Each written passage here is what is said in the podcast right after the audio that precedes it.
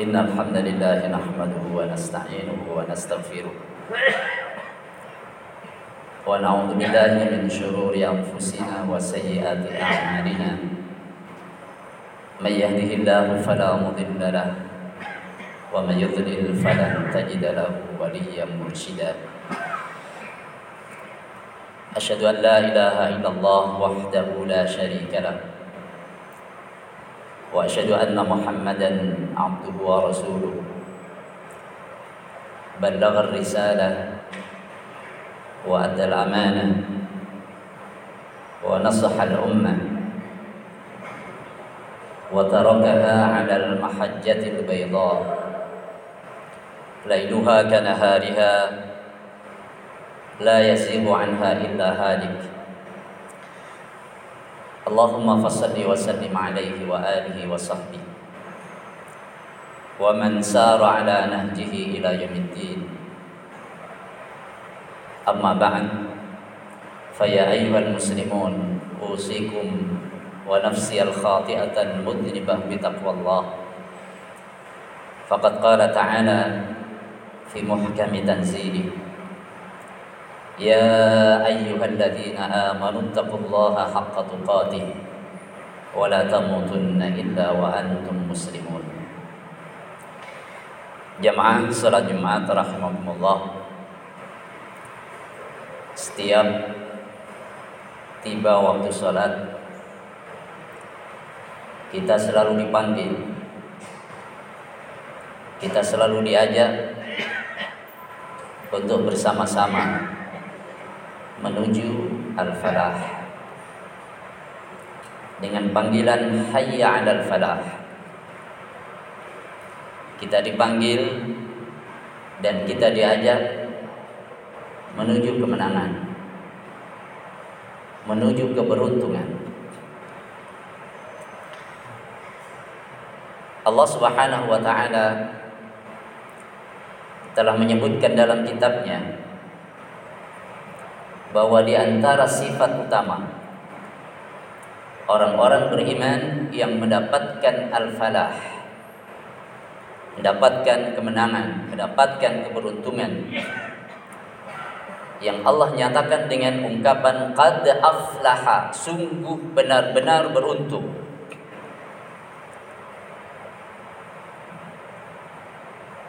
Di antara sifat utamanya adalah menjaga kehormatan, menjaga kemaluan.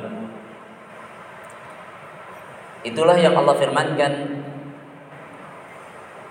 pada ayat yang kelima dari surat Al-Mu'minun.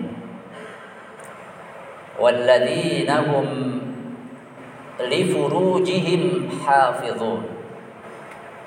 Dan orang-orang yang terhadap kemaluan mereka, terhadap kehormatan mereka. Hafizun, mereka adalah orang-orang yang menjaga. Bahkan setelah menyebutkan sifat-sifat yang lainnya bersama sifat tadi Allah tegaskan bahwa orang yang memenuhi sifat-sifat tersebut itulah orang-orang yang akan mewarisi al-firdaus, mewarisi surga firdaus. Dan disebutkan oleh Nabi bahwa surga firdaus adalah surga yang tertinggi. Apa arti menjaga kehormatan, menjaga kemaluan? Allah terangkan pada surat yang lain, surat Al-Furqan. Ketika sedang menjelaskan tentang sifat-sifat ibadur rahman. Hamba-hamba Allah yang maha pengasih. Hamba-hamba yang dinisbatkan kepada nama Allah Ar-Rahman. Yang berarti mereka adalah orang-orang yang disayangi, dirahmati oleh Allah Subhanahu wa taala di antara sifat mereka adalah wala yaznun dan mereka tidak melakukan perbuatan zina. Dengan begitu maka yang dimaksud dengan ayat yang tadi kita baca dari surat Al-Mu'minun adalah orang-orang yang menjaga kehormatannya, menjaga kemaluannya dari perbuatan zina. Ma'asyiral muslimin rahimakumullah, benar bahwa Allah Subhanahu wa taala telah meletakkan pada diri manusia kecenderungan kepada lawan jenis. Dan itu adalah bagian dari fitrah. Itu adalah bagian dari tabiat, itu adalah bagian dari apa yang telah Allah berikan kepada manusia dengan hikmah yang dikehendaki oleh Allah Subhanahu wa taala. Maka oleh sebab itu Allah yang telah menciptakan manusia, Allah yang lebih tahu tentang apa yang maslahat bagi manusia. Maka Allah tidak kemudian matikan kecenderungan itu. Bahkan dilarang mematikan kecenderungan tersebut. Melainkan Allah Subhanahu wa taala arahkan kecenderungan tersebut kecenderungan laki-laki terhadap lawan jenisnya, perempuan kepada lawan jenisnya dengan aturan yang begitu mulia yang disebut dengan an-nikah. Tidaklah Allah Subhanahu wa taala melarang sesuatu melainkan Allah telah berikan jalan keluar dari apa yang dilarang. Allah melarang perbuatan zina dan Allah menghalalkan nikah. Dan nikah itu sendiri adalah jalan kemuliaan yang sesuai dengan martabat manusia yang dimuliakan Allah. Walaqad karramna bani Adam dan sungguh telah kami muliakan anak cucu Adam. Dan menyalurkan kecenderungan kepada lawan jenis melalui pernikahan itu adalah jalan kesucian yang oleh Nabi disebut wa ahsanunil farj. Nikah itu akan lebih menjaga kemaluan Dan itu adalah jalan tanggung jawab di mana seseorang tidak melampiaskan begitu saja kemudian lepas dari tanggung jawab, tidak. Melainkan bertanggung jawab dari benih yang telah ditanamkan itu kemudian menjadi anak yang akan melanjutkan cita-citanya. Wa kullukum mas'ulun an ra'iyatih. Setiap kamu bertanggung jawab tentang kepemimpinannya. Dan pernikahan itu adalah jalan kelangsungan amal. Ketika setiap orang harus terhenti dari kehidupan di dunia ini dan terhenti dari melakukan salat, dari melakukan amal saleh lainnya, maka dengan pernikahan dan dengan lahirnya keturunan, maka dilanjutkan oleh generasi penerus kita kelangsungan amal. Dan itu adalah jalan ketentraman. Maka di antara doa ibadur rahman adalah memohon kepada Allah agar menjadikan pasangan dan keturunannya sebagai qurrata a'yun sebagai penentram jiwa penyejuk mata. Dan di akhirat nanti. Allah subhanahu Nabi Muhammad sallallahu alaihi wasallam di akhirat nanti Nabi Muhammad sallallahu alaihi wasallam membanggakan umatnya di hadapan umat-umat lain nabi-nabi yang lain. Wa inni mubahin bikumul umama yaumal qiyamah karena jumlah yang banyak secara kuantitas dan juga dengan kualitas keimanannya. Jadi Allah Subhanahu wa taala tidak memasung kecenderungan laki-laki kepada perempuan, perempuan kepada laki-laki, melainkan memberikan jalan yang begitu agung dan mulia.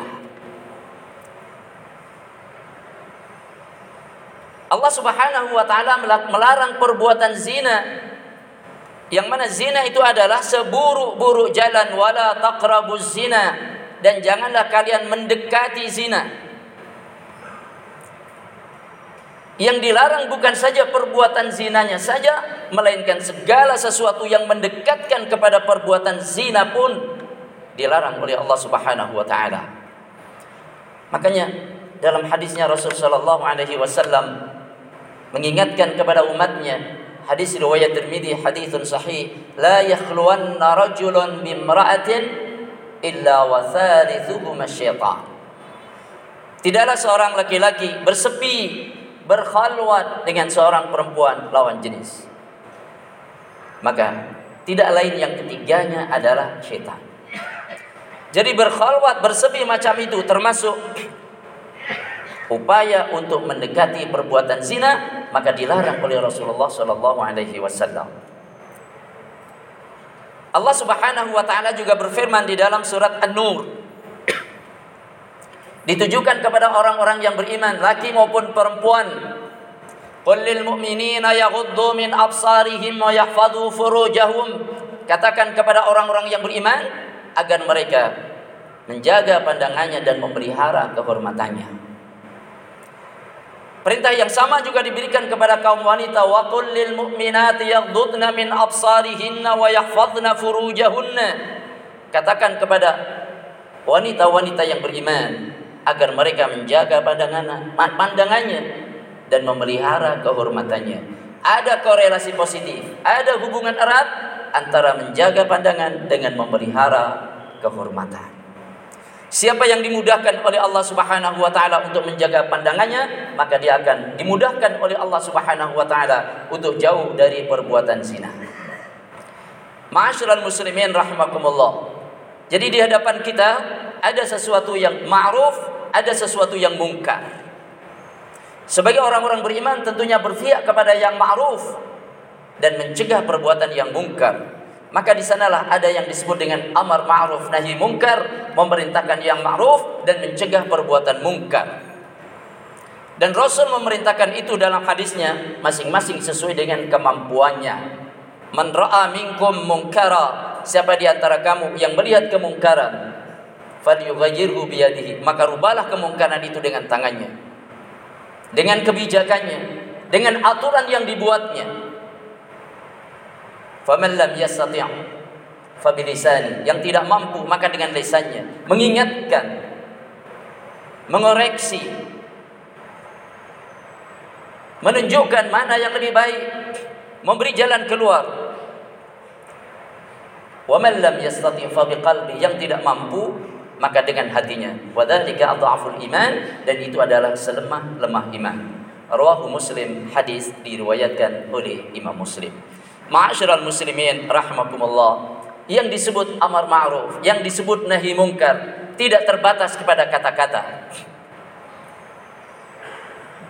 Tidak terbatas pada